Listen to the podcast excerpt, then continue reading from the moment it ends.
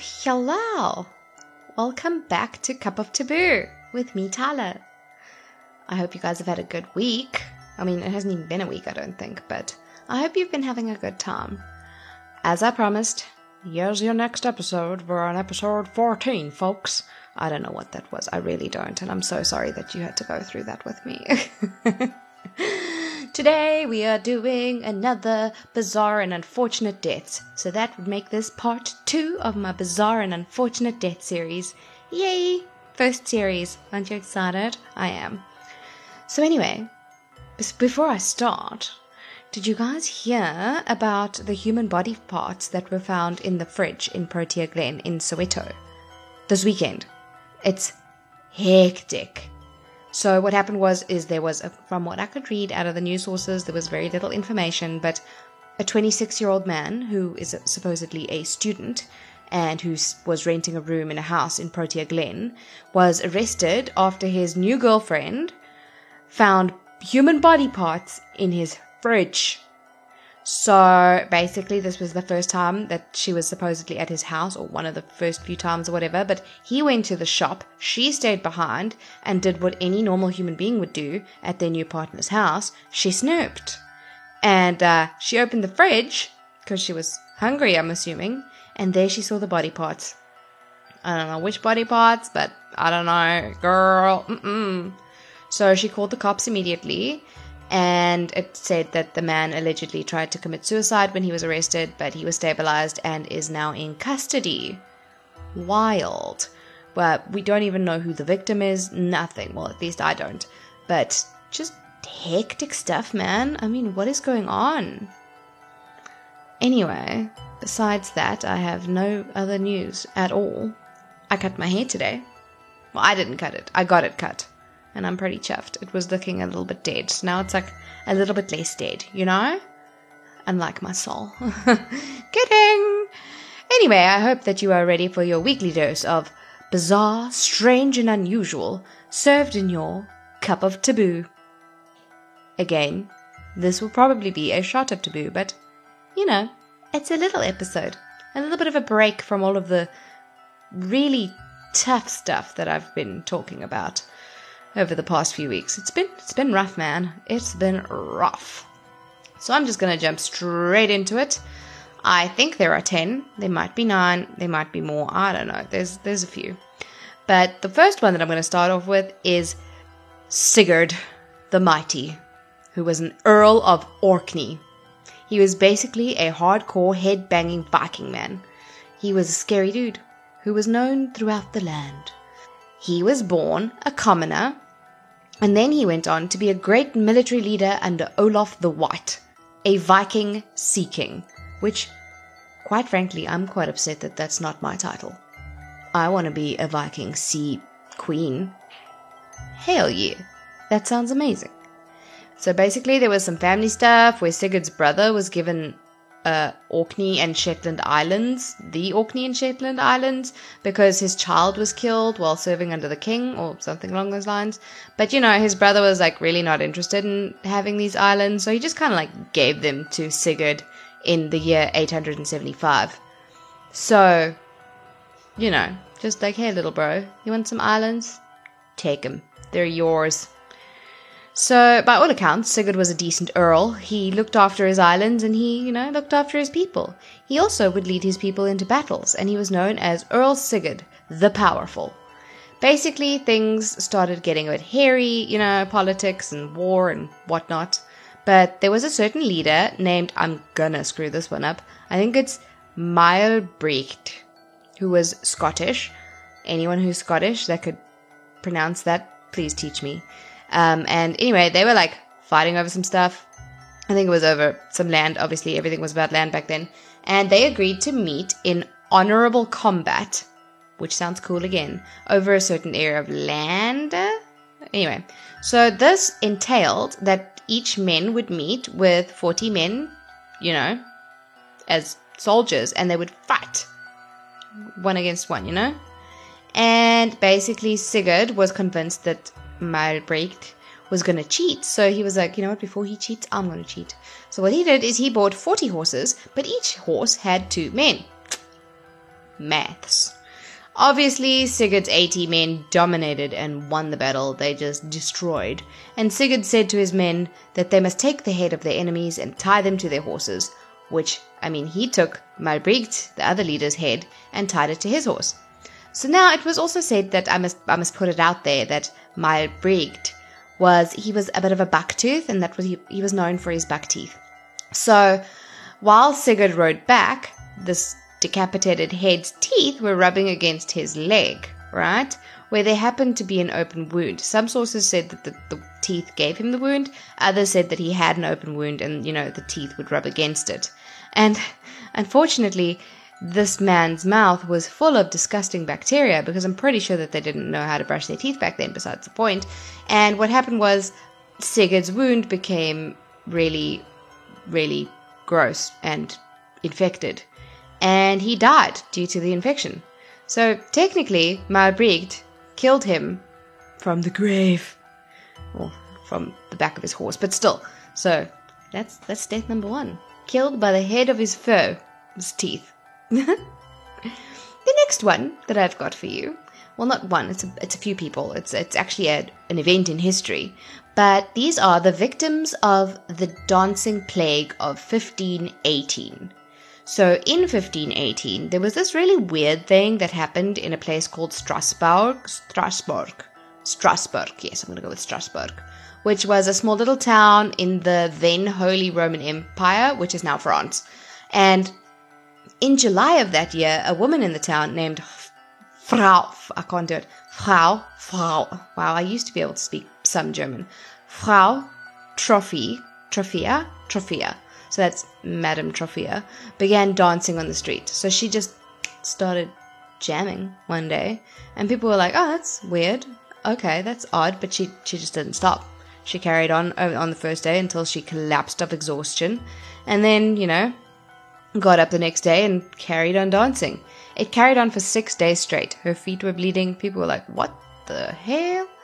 So now at this point, by the end of the week, 34 other people had actually joined her. Just jamming, dancing aimlessly, no music, day in, day out. You know, they would dance until they collapsed and then carry on. So after a week, the officials actually took Frau Troffea away to the mountaintop to the patron Saint Vitus statue to get rid of her affliction. You know, they believed that she was afflicted with this curse of movement for her sins. They, you know, back then things were like that. So at this point, like the other people just carried on dancing until that was what they were going to do. They were like, okay, we're just going to carry on dancing. And the town people were like, uh, the town council, should I say, were like, this is dodgy. So they came up with the fact that it was hot blood. And instead of like doing bloodletting, which was supposedly the treatment at the time, they decided that the other treatment would be to make them dance more. They must just get it out of their systems. They must just jam it out.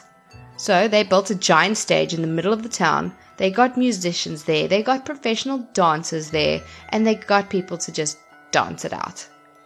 Which failed miserably, and more and more people were caught up in this mass hysteria. They were, you know, just doing it. There are reports that around 400 people were afflicted with this choreo, choreomania, so, you know, dance mania, dance craze. And at the height of the problem, it is said that up to 15 people per day were dying. So there's no actual record for how many people died in total, but they said at the height there were up to 15 people per day dying. So it's assumed that quite a few people just died of exhaustion, strokes, um, starvation because they weren't eating. Uh, they also were not drinking. They also, some people had heart attacks. Like, people were just dropping down, man, like flies. So they have no idea what caused the choreomania, but they assume that it had something to do with mass hysteria um, due to the serious hardships that the town was facing. So they were going through some stuff drought, famine, all the good things of the 1500s.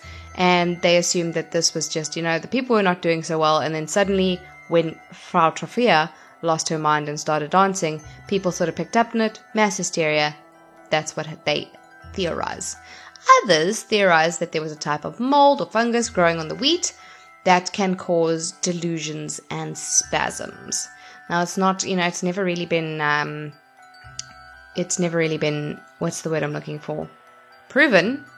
But, you know, those are the two more popular theories. The other one was that everyone was being cursed by Saint Vitus, the saint, uh, for sinning and stuff. But I mean, I don't know. That's that's one of the things. I could do a whole episode on this. Like I, I I'm actually busy reading a book on this because it's interesting and I'd really like to see the different like theories and stuff.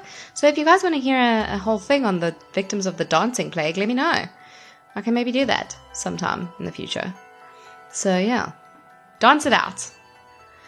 Next up we've got a man called Hans Steininger, who was the mayor of a little Austrian town of Braunau am Inn in 1567, which happens to also, this Braunau am Inn, be the birthplace of Adolf Hitler.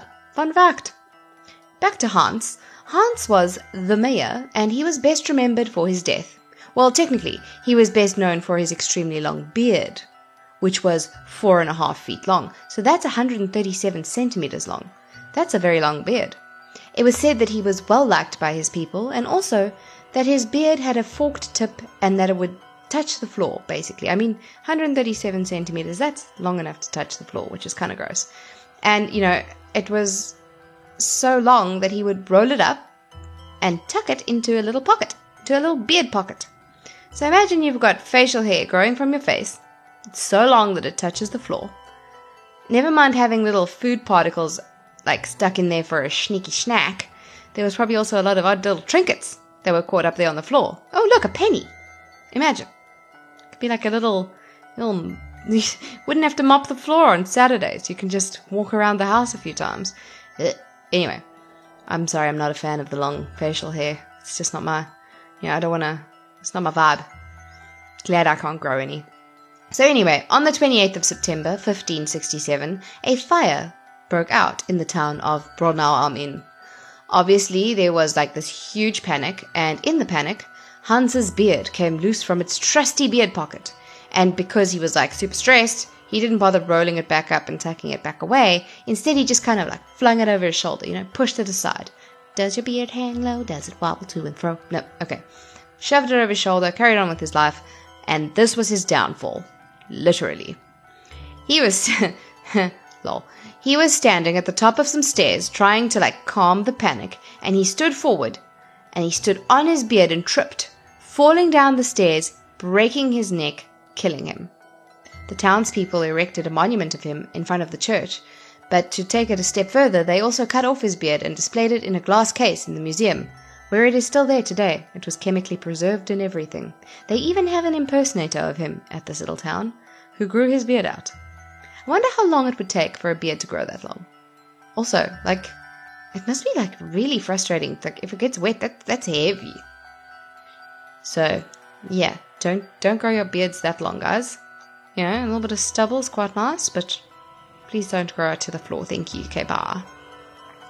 Next up, I've got a man named Clement Vallandigham.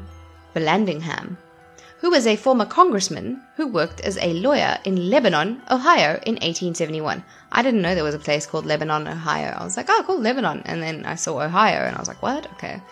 So, sidetracked. At this time, in, in the story, in our in his life story, in this story of his life, uh, he was defending a man named Thomas McGeehan, who was accused of killing a man during a saloon brawl by shooting him. So the defense was that like the defense that they were going to go with was that Tom Myers, the victim, had accidentally shot himself when he withdrew his pistol. So one night, Clement, his friends, they, they called him Val because of his surname, so I'm just going to call him Val because it's a lot easier to say. Um, they decided that they would go and do some ballistic tests and see how like likely the scenario was. And when he was done, he had three rounds left in his pistol.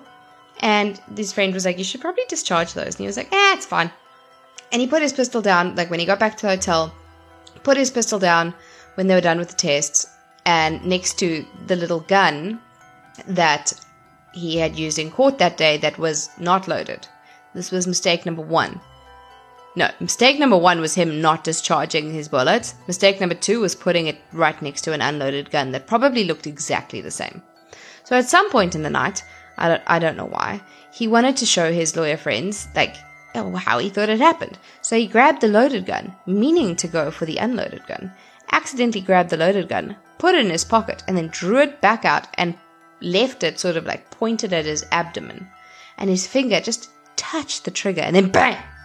He apparently cried out, My God, I've shot myself! And he lay there for 12 hours, dying, as friends and doctors tried to help him, but they could not find the bullet, and ultimately he died due to his injury.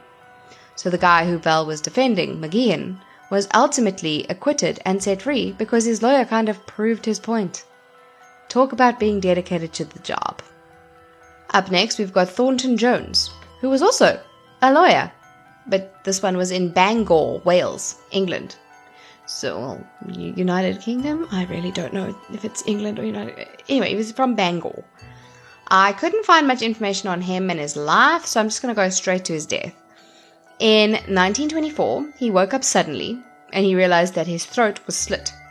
So he lived for 80 minutes after getting his throat slit in his sleep, where he reportedly just kept begging his wife and his kid for forgiveness. He was like, I'm so sorry, please forgive me, please forgive me. And then he like wrote down on a piece of paper, I dreamt that I had done it. I awoke to find it true. And then he died. After an inquest on the accident, it was found that his cause of death was suicide while temporarily insane. So this is kind of like those people who sleepwalk and sleep drive, sleep sex, you know? That the, the guy just sleep suicided, supposedly. For all we know, he could have been murdered and somehow believed that he did it himself. I mean, have you ever woken up so angry at someone because they did something to you in a dream? What if he just like in his mind, his throat was slit, and in his brain, like to, to like sort of compensate for that, he suddenly dreamed that he had done it himself. Anyway, I'm just putting out there speculating, speculations all over the place. But anyway, so that guy sleep suicided, cut cut his own throat, dreamt about it. Pretty tragic. I mean, shame. Also, why does he keep a knife next to the bed? Next on our list, we have got Basil Brown, who was a 48 year old scientist from England. Gotta love scientists. On the 15th of February 1974, he passed away. His cause of death was listed as carrot juice addiction. Ya heard me right. It was said that Basil was obsessed with health, and he was also obsessed with carrot juice, basically. So he would drink up to a gallon of carrot juice a day, as well as consuming up to a handful of vitamin A tablets every day. Don't know. I I mean I don't know. Maybe he had a deficiency, but if and I, it's a bit excessive. You know what I mean? So it was estimated that in a 10-day time frame he had taken 70 million units of vitamin A, which is obviously way too much. His doctor did warn him about this excessive intake of vitamins because at this point his liver was already enlarged, but he, in quotes, had a low opinion of doctors End quote. Funny, coming from a scientist. So when he died, he was apparently bright yellow, and he had died from cirrhosis of the liver, which is what happens to an alcoholic. So the doctor said that his liver was literally, you couldn't tell the difference between his liver and an, a person who had died of alcoholism or alcohol poisoning. So the story here is vitamins are good for you, but don't take too much. Don't, don't be a basil. David Grundman is my next victim, or the next victim. And I just want to start off by saying I got all this information on David from a blog called The Ancient and Esoteric Order of the Jackalope, which sounds like a cult, and it sounds like a cult that I want to be part of. Okay, thank you. Anyway, David Grundman was born in 1957 in Johnson City, New York. New York! After high school, he worked as a cook and a part time drug dealer. Great credentials. Just a brief history on his life so you can sort of get a sense of the man I'm dealing with, well, we're dealing with. In January 1979, him and his friends agreed to sell some mar- marijuana, Mary Jane, the devil's lettuce, to a 16 year old. But David was a sly little donkey, and he pulled out a gun and told them all to hand over their money, pretending like his friends were also victims. But they were then revealed to be his accomplices. So, at this point, David and his gang of friends believed that the 16 year old wouldn't be silly enough to report this robbery to the police. No, no, because, you know, he was buying drugs. But he did exactly that. He went to the cops and he was like, I tried to buy some drugs from these guys and they robbed me. So that resulted in a four and a half year prison sentence for this gang of thieves. And in 1981, Grundman was released from prison. He moved to Phoenix, Arizona, and he worked at the country kitchen to try and keep himself out of trouble, which he didn't. But he did carry on with his usual shenanigans drinking, doing drugs, silly things, you know. So on the 4th of February 1982, David Grundman and his roomie James Suchokchi decided to go cactus plugging, which is when people would go into the desert and shoot cacti for fun. Kind of like, you know, when they shoot cans, but this is way less cool because you're actually like killing beautiful cactuses. Cacti. Cacti? Um, so I just want to quickly give you a quick breakdown of these specific cacti. They are called the saguaro cactus. Saguaros only grow in the northern part of the Sonoran Desert. And they are typically a cactus, like they're the typical one that you think of, like super tall, thin, well, round, not round, super tall, green, with little arms, like you know, they look like little party party cactuses. They just they've got their cute little arms. They're huge though, so they're not endangered or threatened, but they are protected by the law, um, because you know they're part of like history and all that kind of good stuff.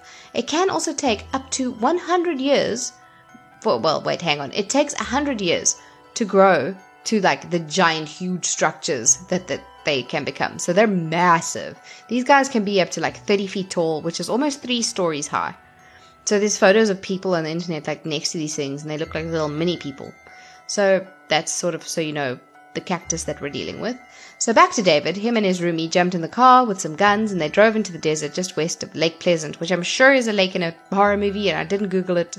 Let me Google it right now. Give me a second. Um, I'm thinking of Lake Placid. Never mind.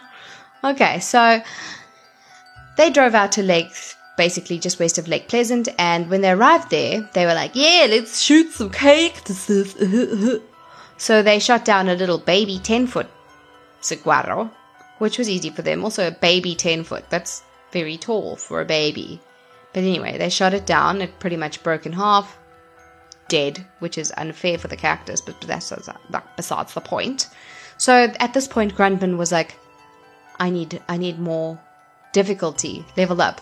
I'm going to target this big boy. So he went to a 27 foot tall, which is about 8 meters tall, saguaro, and he stood right in front of it, and then he let off two shots with his shotgun. So the, the violence of the shots, I don't think that's the right word, but I'm going with it, broke like the top half, or some of the top pieces off of the cactus. And David was in the process of shouting, Timber! But only got so far as, Tim! when a falling chunk of cactus fell and squashed him like a bug. It was said that the piece of cactus that fell on David was around two tons heavy. Also, they have very sharp spikes, so on top of being squashed, he was also impaled. By the time emergency responders arrived, he was dead. And he was also awarded a Darwin Award for his death. Talk about nature taking back, fighting back. You know how some people just go, like they pop off like they're in a movie? Jimmy Ferrozzo was one of those people. Jimmy was a 40 year old bouncer at a strip club called Condor Club in San Francisco, and the year was 1983. Picture it. Typical 80s strip club.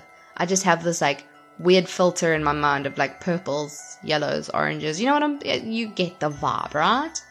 Jimmy was found crushed to death on top of his naked girlfriend, who was a dancer at the club named Carol, on top of a piano prop that was often used by the dancers. So the dancers had this grand piano that was attached to ropes that used to like lift into the air and then they could dance on top of it. I just imagine this grand spinning, lifting black piano with like a Madonna type show on top of it. That's what I get, like Madonna or like Marilyn Monroe. Uh, that's how I see it. But anyway, what happened, what they speculated happened, was that him and his boothang were getting freaky on the piano prop after hours, and that he accidentally tripped the up button and either didn't realize that they were lifting or didn't think that it would go just all the way to the top, to the roof. So while they were banging it out, the piano slowly rose and then just it, it didn't stop, crushing the 240 pound bouncer against the ceiling and killing him. He died of asphyxia. Carol survived with some bruising. Surprisingly. Shame, that must have been traumatic. Imagine that. Your boyfriend's on top of you, dead, and like you just gotta wait for people to come and rescue you. It's just, it's terrible. His final tune, you could say. Okay, I'm sorry. I think this next one is definitely one of my favorites. Not to say that I have favorite deaths. I think that's a bit bizarre, but just the sheer absur- absurd absurdity, just the sheer absurdity of this is what makes me just I shake my head. It's SMH, I think is what the cool kids say. Or was that last season? I don't know. So in Buenos Aires, Buenos Aires, Buenos Aires, on the morning of the 21st of October 1988, there was a poodle named Catchy, I think that's how you pronounce it, Catchy Cashy, who belonged to a family who lived on the 13th floor of a building. So on the 21st of October, Catchy somehow got out onto the balcony and he slipped through the railing. Catchy fell 13 floors. Now, at the bottom of the building, there was a 75 year old lady named Marta Espina who was walking home from the shops. Catchy, the falling poodle, landed directly on Marta, and they were both killed instantly. So Marta was killed by a falling poodle, but it does not end there. When this happened, a 46 year old lady named Edith Sola saw this happen, and not thinking, she ran across the road to see if she, to see if she could help. Now, vehicles were screeching like "Er, er," around her because she was just running across the road, but there was a bus that just could not slow down enough, and the bus hit Edith, killing her instantly. And at this time, an unnamed man stepped out of the pharmacy on the corner where all the commotion was taking place. He witnessed this absolute carnage. Dog fall on head, lady run, get hit by bus. He clutched his chest, collapsed, and died of a heart attack. This all sounds fake, but it totally happened. It's in the newspapers. It's it's it's an actual thing that happened. Now this is a series of unfortunate events. And I mean shame, it, it sucks for everyone. But it happened. Don't keep poodles on the thirteenth floor. They like gardens. All the poodies. My last person that I'm going to talk about is Anton Yelchin, who you might know. He is quite a well known actor. Uh, not necessarily his name, but you'll definitely recognize his face and you'll recognize the roles. He was in Star Trek. He was Odd Thomas, which is one of my all time favorite movies. I think I might even do like a review show on it just because I love it so much. I've read all the books. Um, and more. I mean, he was he was quite quite good. So he was born on the 11th of March 1989 to professional figure skaters in Russia. How cool! And they moved to the US when he was still a baby. So he was a very well liked actor and really quite wonderful, apparently, as a human being. So he also had cystic fibrosis, and he was actually at the time of his death getting ready to make the news public. Um, but he never got the chance to do that. But it eventually came out that so he could, you know, make you know people aware of it. On the 19th of June, I think it was 2016, Anton was killed in a pretty bizarre way. So his driveway was quite steep, and he was driving out because he was going to go do some some rehearsals or something. I don't remember, but he he'd stopped his jeep, Grand Cherokee, and he got out. I'm assuming he got out to check the mail, close the gate, something. But he got out of his car and he went to the bottom of the driveway, and whatever happened happened, and the car's brakes failed. The car rolled down the hill, pinning Anton between the car and the wall, and his cause of death was asphyxiation, and they assumed that he died within a minute, but uh, from his injuries and from asphyxiation.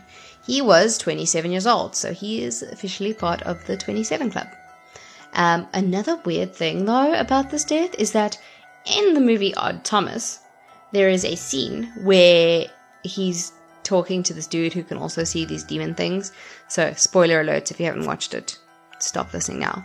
But he's like in the, the movie there's these like death bug thingies. I don't know what the heck they are. They're cool though. And there's another guy that can see them. So odd the guy who anton plays is the only person who can really see them. And then this other guy is like yeah i can see them and he was like you should never let them know but anyway so this dude gets crushed between a car and a wall killing him in front of anton's character which I don't know, man. It's one of those weird things, you know, like cursed movies or whatever. I'm just saying. So, yeah, those are the bizarre and unfortunate deaths that I have for you guys this week. I hope that you enjoyed them. Well, I hope that you enjoyed listening to them. And let me know if you have any weird ones. So, if you know anyone or if you know of anyone that had a really strange, bizarre popping off, then let me know.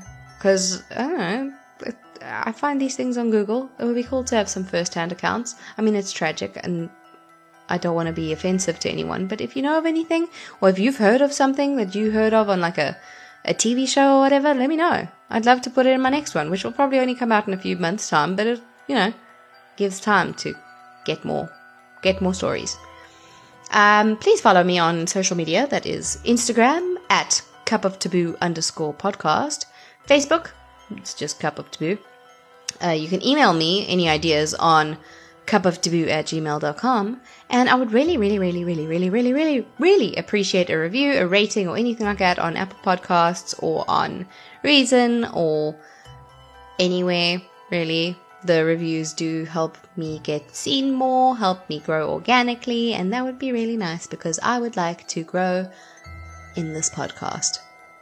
Okay, so that's all for today, folks. I hope that you have a wonderful week further, and I will chat to you next time. Okay, goodbye.